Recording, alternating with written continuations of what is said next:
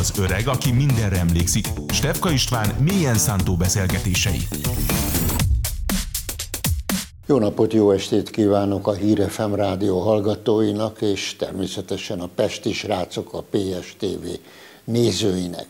Az öreg mai vendége dr. Kasler Miklós, a Magyarságkutató Intézet főigazgatója, volt az Onkológiai Intézet főigazgatója, rákutató, és ugye nemrégiben még az Emberi Erőforrások Minisztériumának is voltál a minisztere. Szerbusz, üdvözöllek, köszönöm, hogy eljöttél. Nagyon köszönöm a meghívást. Most tulajdonképpen nem mint orvost kérdezlek, hanem mint történészt, mert azt is lehet mondani, hogy polihisztor vagy. És mint történész kérdezlek, hogy szerinted annyi mindenen átesett a magyarság, a magyar történet, annyi változatos, annyi szenvedés, annyi öröm érte. Szerinted, a tapasztalatod szerint, milyen hasonlóságok, történelmi hasonlóságok, tapasztalatok, tanúságok vannak a magyarság történelméből az elmúlt ezer, akár 1500 évhez visszamenve, amelyek újra megismétlődnek, és amelyek máig hatnak. De hogyan látod ezt? A magyar gondolkodásnak a kulcskérdése a szuverenitás. A magyar történelem is viszonyítható ehhez a fogalomhoz, és ekköré gyűltek fel az események. Tehát a szuverenitás visszaállítása, szuverenitás megtámadása különböző irányokból, beleértve az eszmetörténetet is, ami különösen az utolsó két évszázadra jellemző, és a szuverenitásunk eh, visszanyerése, megélése a magyar gondolatnak, ami visszamegy egészen a vérszerződésig, és onnan bomlik ki az egész világon teljesen egyedülálló magyar gondolat, ami rendezte az államszervezetet, jogfejlődésünket, világlátásunkat, a természeti törvényeknek az alkalmazását, ez a Szent Korona eszme volt. Nem tudom, hogy persze nyilván sok nép van itt Európában, akik harcoltak a szuverenitásukért, a függetlenségükért, de valóban a magyarság története egybe cseng a függetlenségi harcokkal, a szabadságharcokkal, a honvédelemre.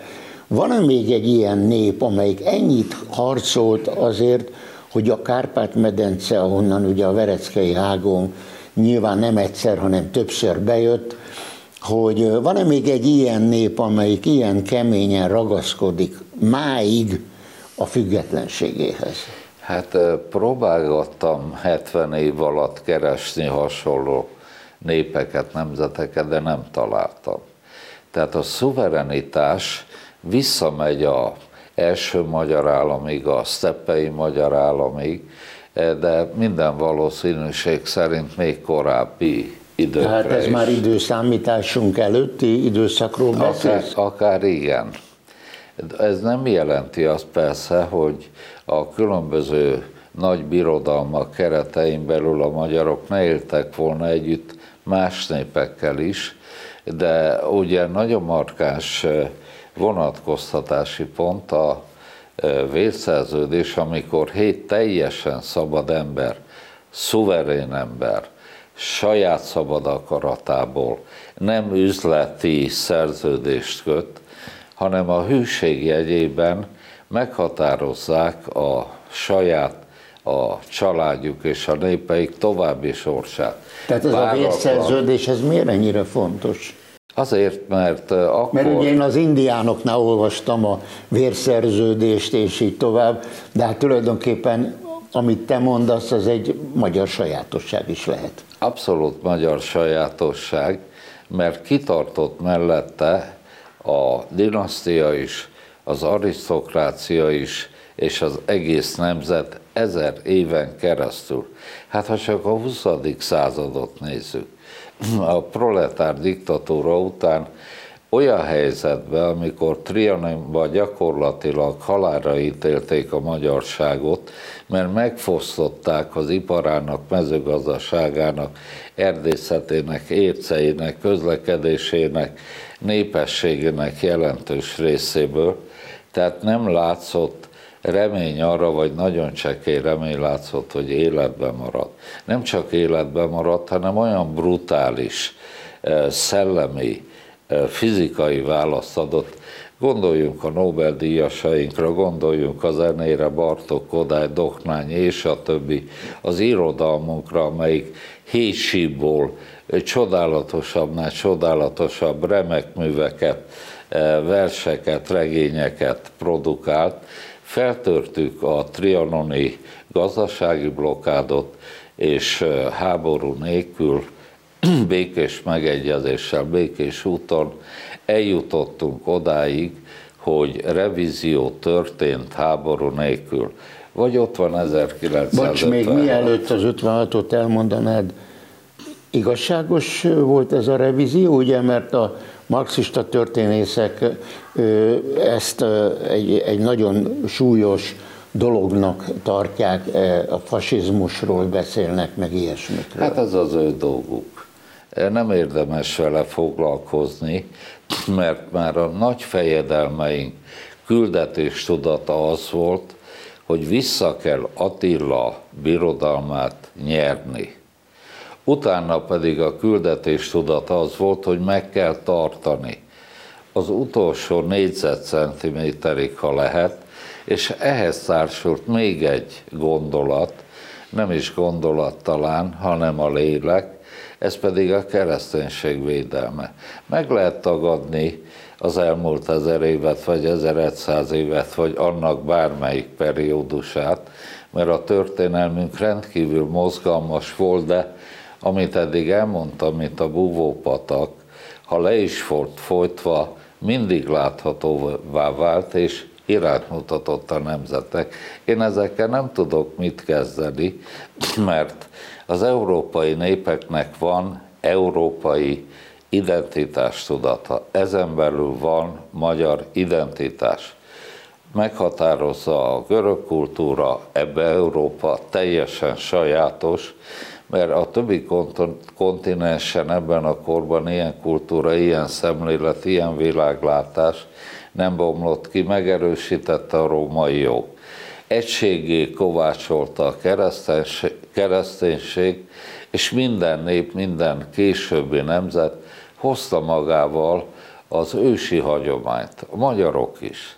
Szent István, amikor hivatalossá tette a kereszténységet rengeteg ősi gondolatot, megoldási formát eh, beépített, elfogadtatta, és ezt tette nagyja az országot. Még akartál mondani 1956-ról valamit? Hát annyit, hogy ez is a szuverenitás. Hát kérném szépen, valaki azt mondja, hogy az eszelőségig vakmerő felkelés volt a világ legerősebb katonai hatalmának eh, neki menni csúszlikkal, revolverekkel, lerobbant tankokkal, hát milyen eh, vágy kellett ahhoz, hogy ez ellen a hadsereg ellen eh, egy nagyobb picike törpenép, de lélekben rendkívül nagy nép fegyverrel álljon elő, nincs példa rá.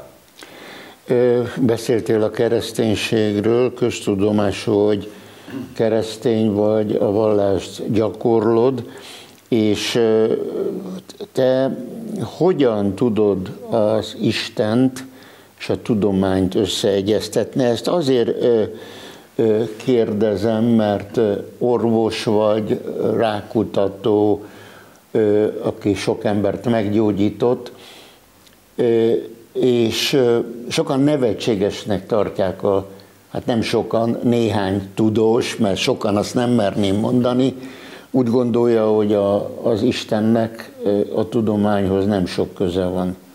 Hát a legszervesebben összefügg. Példának említettem a görög kultúrát. Ez sok Isten hit volt, olyan Istenek asszisztáltak hozzá, akit az ember teremtett meg.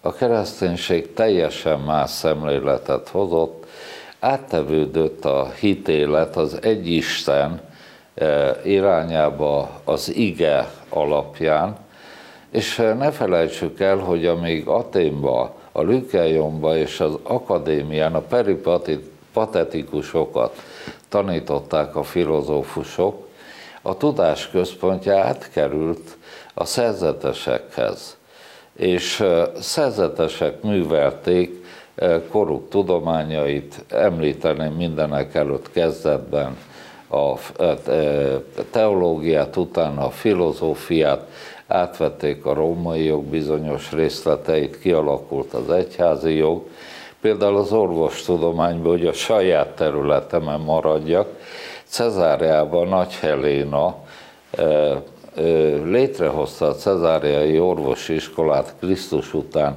300 körül a szeretet alapján. Ez egyébként most Izraelben igen, van igen. helyileg. Egy nagyon szép ókori város, igen. ami nagyon sok részletében megmaradt. Utána jött 600 körül a Salernoi iskola, orvosi iskola, megint csak a megértés, az együttérzés, a, a keresztény nyelvek alapján megemlíthetném Szent László lányát, Piroskát, Priszkát, Eirénét, Xénét, az idegent, ott áll most is a Pantokrátor épületegyüttes Isztambul kellős közepén, három templom, agokháza, és a többi. Olyan színvonalon építette meg Priszka, Piroska, hogy az összes többi, későbbi eh, kórháznak mintájául szolgált sok száz éven keresztül. Utána jött Montpellier. Mondok néhány nevet. A keresztény hit, Newton, alig tudja valaki, hogy egész életében a Bibliát tanulmányozta, mert szerette volna megírtani. Közben fantasztikus nagy tud, tudós hát a mechanika alaptörvényeit, vagy mondok közelebbi példát, Mendel, a genetika alapszabályait, alaptörvényeit leírta, nem, sorta, nem folytatom, annyi van, de azért egyet hadd mondjak még. Atomfizikus Heisenberg, Nobel-díjas, Megkérdezték tőle, hogy hogy épül fel a természet. Azt mondta, molekulák atomokból, atomok, elektron, pozitron és a többi, azok még kisebb részecskékből, és eljutunk olyan picihez, amit már meg se tudunk eh, nézni, nem tudjuk semmilyen fizikai módszerrel kimutatni jelenleg, de le tudjuk írni egy matematikai képlettel. Ez a gondolat mindig a gondolat az első, az pedig az ige.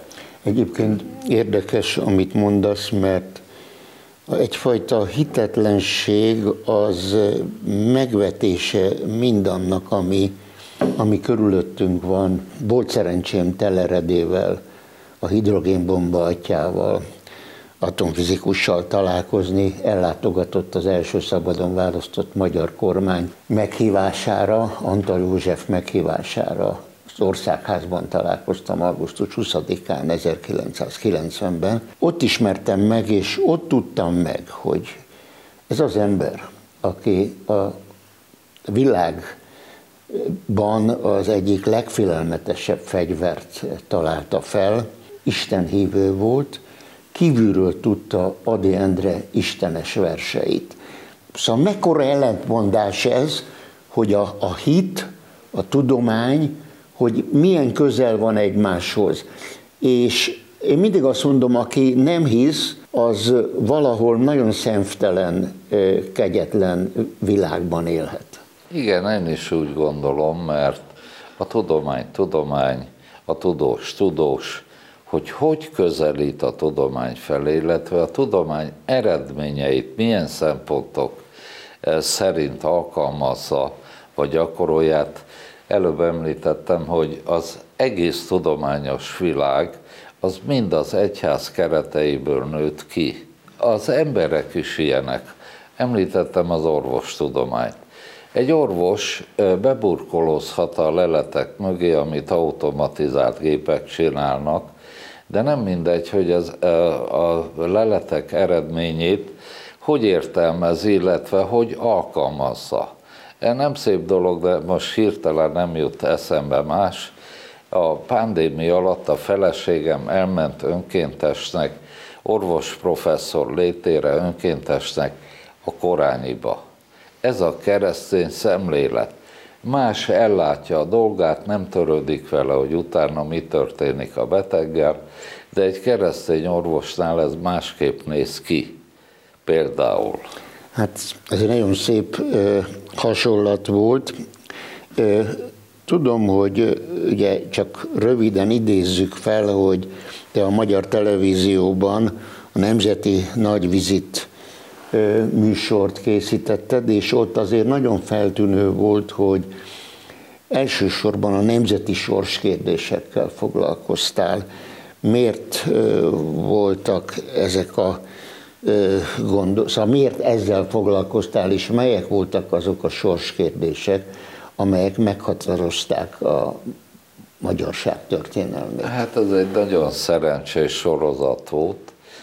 Végül is 83 adás volt, és egy hatkötetes történelmi könyv, mert azt érzékeltem, és ahogy tellett az idő, és gyarapodtak az ismereteim, az volt a feltűnő, hogy vannak dolgok, amik egészen biztos úgy nem történhettek meg. Érzékeltem azt, hogy vannak különböző tudományágak, amik foglalkoznak a részletkérdésekkel, de nem nagyon van köztük párhuzam, hanem elbeszélnek egymás mellett, ha lehet, kicsinyítik egy kicsit a másik tudomány korlátait, eredményeit, tehát valami nem stimmelt.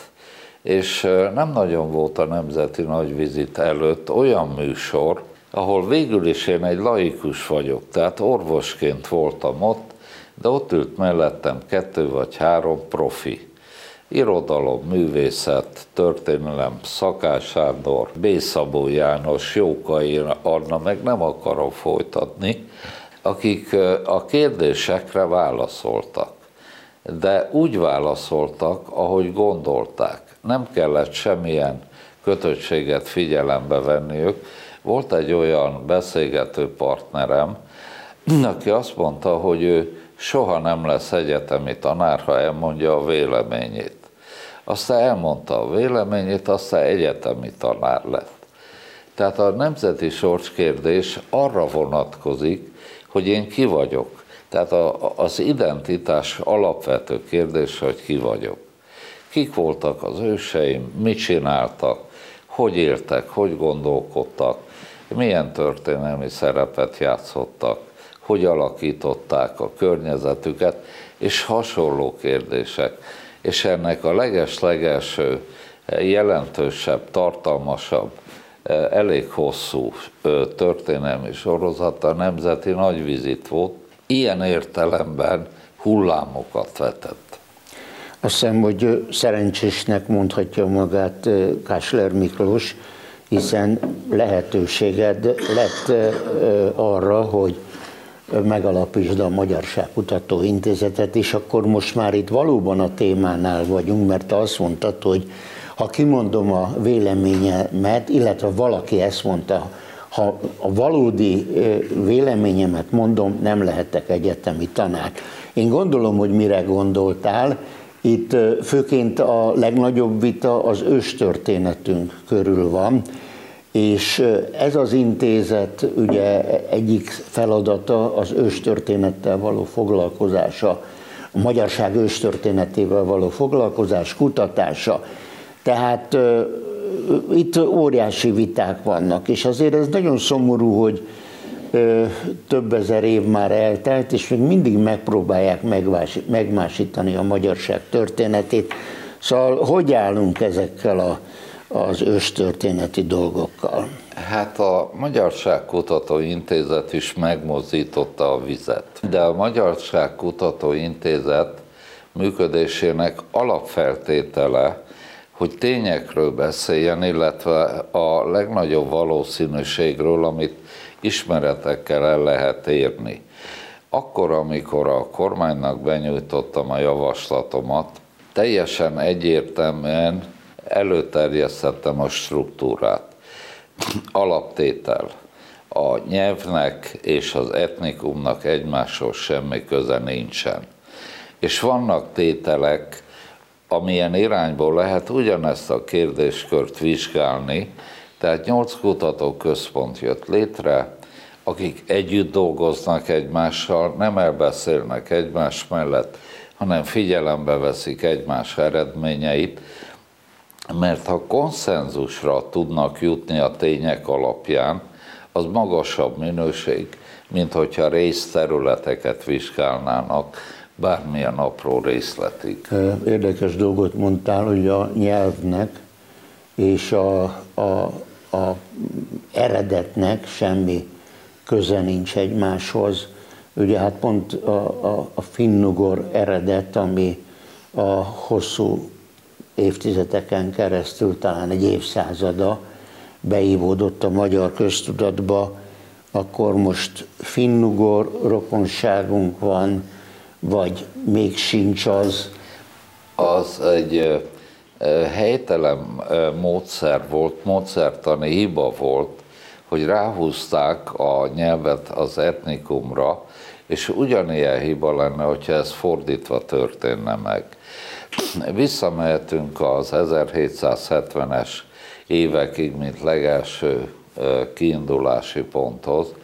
Utána próbálták meg besorolni a különböző népeket, nemzeteket nyelvcsoportokba, mert például a szlávok többé-kevésbé egy nyelvet beszélnek, mert a germánok többé-kevésbé egy nyelvet beszélnek, neolatinok hasonló nyelveket beszélnek, és ennek a mintájára, mivel sehova nem fér be a magyar, berakták oda.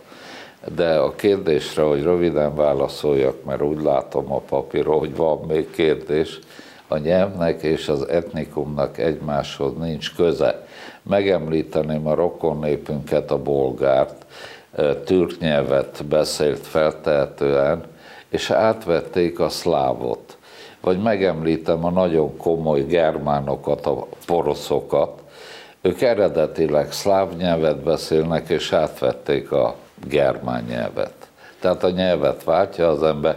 Ha már itt tartunk, a zenei motivumokat én sokkal stabilabbnak tartom a térben és az időben, mint a nyelvet, ami módosul, találkoznak népek egymással, átvesznek szavakat. Tehát ahogy a finnektől, illetve a finnugor népek együtt Én voltak Mindig halljuk, hogy mi mit át a szlávoktól, a, ettől, attól, amattól. Most elkezdtünk dolgozni azon, hogy feldolgozzuk, hogy tőlünk ki mit vett át a környezetünkben és a tágabb környezetünkben. Igen, de hát akkor most vegyük sorjában, ugye kutatjátok a, az Árpád ház tagjainak a, a genetikáját, hogy ugye olyan megállapításokra is jutottatok, hogy eurázsiai vérvonal látható. Ebből hol tart ez a vizsgálat, és mennyiben keresztezi, vagy pedig tagadja, nem tagadja, hanem cáfolja ezt az egy, egysíkú finnugor eredetet?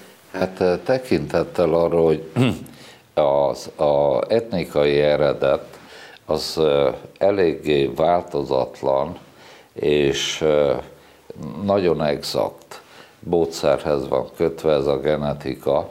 Egészen konkrétan minden emberbe körülbelül 3,5 milliárd bázispár határozza meg az ember külső megjelenését és az összes tulajdonságait. Azért gondoltunk arra 2013-ba, hogy elkezdjük vizsgálni az Árpádház jellegzetes génszakaszát, mert úgy feltételeztük, hogy köré kristályosodott ki a nép, illetve hát lényegesen később a mindenkori nemzet. Biboros úr rendkívül nagyvonalúan engedélyt adott a mintavételre a Mátyás templomba. Tehát Erdő Péterre gondol. Erdő Péter mindig a igazi tudós nagyvonalúságával támogatott bennünket. Hát Ennyit arról, hogy az egyház támogatja a legmodernebb, eh, legigényesebb kutatásokat, vagy nem. Pintér miniszter úrhoz tartozott a régészet, adott 20 millió forintot, itt indult.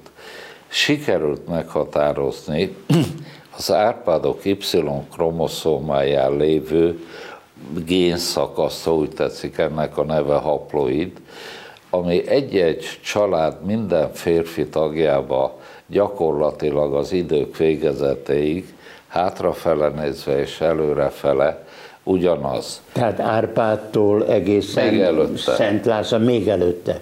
Tehát akár a, a Hun király Attilától is Igen, vannak eredetek, tehát a Hun hát Magor mondat, tehát ezek nem véletlen ha dolgok. találnánk, megtalálnánk Attila sírját és csontvázát, akkor másodpercek alatt el lehetne dönteni, hogy az Árpádok valóban leszármazottaik voltak, vagy se. A magyar hagyomány szerint mindenképpen. Hát a mondavilágunk legalábbis, meg az nem véletlenül meg született. a kultúr, kultúrák, tehát a hunbirodalom is rendkívül sok etnikumú, eh, nagyon sok eh, nyelvet beszélő, de kultúrájában nagyon egységes világbirodalom volt.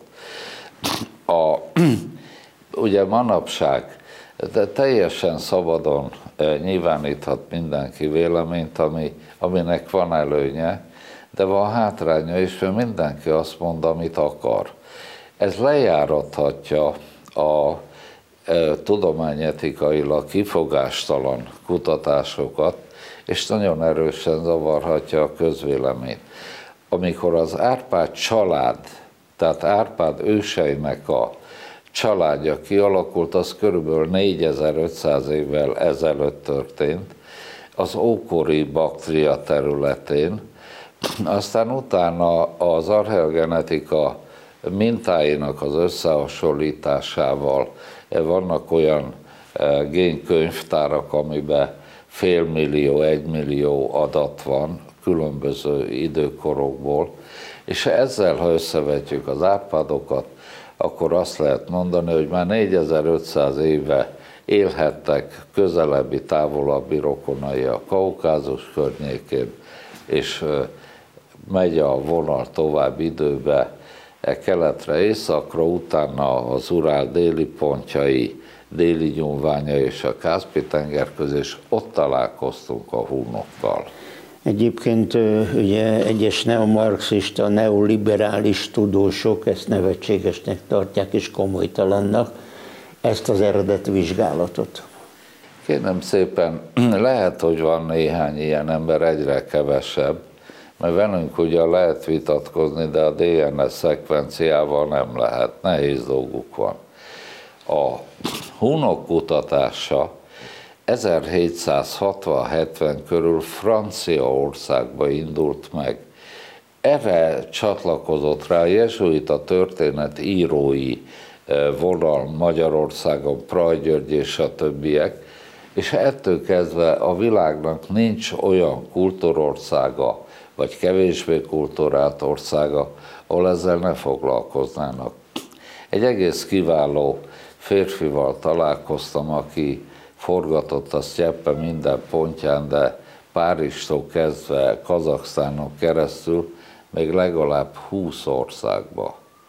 Tehát a spanyol viasz nem most, most született meg ipari terméként, hanem a gondolat nagyon régi. Hát az Árpádok eredet tudata teljesen egyértelműen Attila. A Szent Királyok nemzetsége, ugye miután Szent István Imre és Szent László, előtte a Turul dinasztia.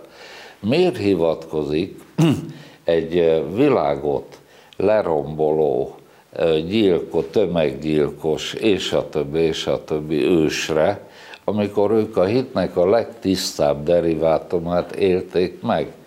Nem beszéltek róla, hanem úgy éltek, úgy kormányoztak. Tehát ez a kérdés rendkívül összetett, de egyre inkább úgy tűnik a archeogenetika, antropológia, klasszika, filológia és a többi adatainak együttese alapján, hogy az ősi krónikáinkba nagyon-nagyon sok igazság van. Egyébként ugye ez nem csak a egyes liberális vagy hitetlenkedő tudósok körül zavarta meg a vizet ez a gondolat, hanem gyakorlatilag a Kárpát-medencébe. Ugye a Kárpát-medencét mi úgy vesszük, hogy a magyarság ősi területe, de hát ugye Trianon után Erdély elvesztésével a románok ugye megpróbálnak ezt a bizonyos dákor-román elméletet ugye kitalálni, holott tudjuk, hogy ott a székelység és ugyanúgy az ős magyaroknak a szülőhazája, és ott román nem nagyon fordult elő, azt lehet mondani 1600-as évekig, vagy 1700-as évektől kezdett aztán benépesedni. Rendkívül elnagyolva, időnk sincs rá, meg komplikált. Volt egy európai őslakosság, amelyik elindult kelet felé a steppéken, és majdnem elérte a csendes óceán. Ők voltak a prészkíták, szkíták, utána következett a humozgolódás, ami egy óriási ázsiai birodalomból részben ott helyben összeolvadtak kínaiakkal, másokkal, részben nyugatra húzottak, és az Uráltól nyugatra, miután elszaporodtak, létrehozták azt a birodalmat nagyon rövid idő alatt, amit mi úgy ismerünk, hogy Európai Humbirodalom Attila és elődei. A helyzet komikum az, hogy a szkita mindenütt megjelenik, bármilyen e, nyelvi teória esetében, hogy megyünk vissza-vissza, végül valahol a szkitákhoz jutunk el, a dákok, a legnagyobb valószínűséggel e, szkíták leszármazottai voltak, most jelent meg egy nemzetközi kutatás, mostani Románia lakosságának kb. 60%-a szláv. Tehát akkor gyakorlatilag a szkíta rokonság az valós az rokonság mutat, a magyarra? Az felég mutat inkább. Azért mondom, hogy nagyon nagy forralóan mondom, de ez ha lenne 5-6 óra, az ki lehetne Tehát fejteni. a románok inkább szláv eredetűek, azt mondom? 60 százalékban igen. Ugye különös, mert ha a vándorlásaikat nézzük, akkor az inkább a balkáni területekről, tehát a Duna jobb oldalára, Alduna jobb oldalára lokalizálható, onnan jöttek kelet és De észak ezek felé. miatt téged támadnak? Például ugye a Magyar Tudományos Akadémia elég mereven elzárkózik. E, hogy mondjam, egyet, tehát én soha nem használom azt, hogy ez a testület, vagy hogy mondjam, gyűjtőneveket, szervezetek nevét nem mondok. A Magyar Tudományos Akadémiában is vannak, akik megrögzötten ragaszkodtak, esetleg ragaszkodnak a magyar őstörténet mellőzéséhez. Ilyen kijelentések vannak, hogy minden régészeti tárgy az vagy szláv, vagy bolgár, vagy, vagy germán, gepida, vagy más és vannak olyanok, akik nagyon határozottan elmozdultak abba az irányba, amit a magyarság kutató eh, feladatának tűzött ki, és amilyen eredményekig a jelen pillanatig eljutott. Ezek között vannak nemzetközi. Értem, de kiknek az érdeke a magyarság tudat eh, lenulázása?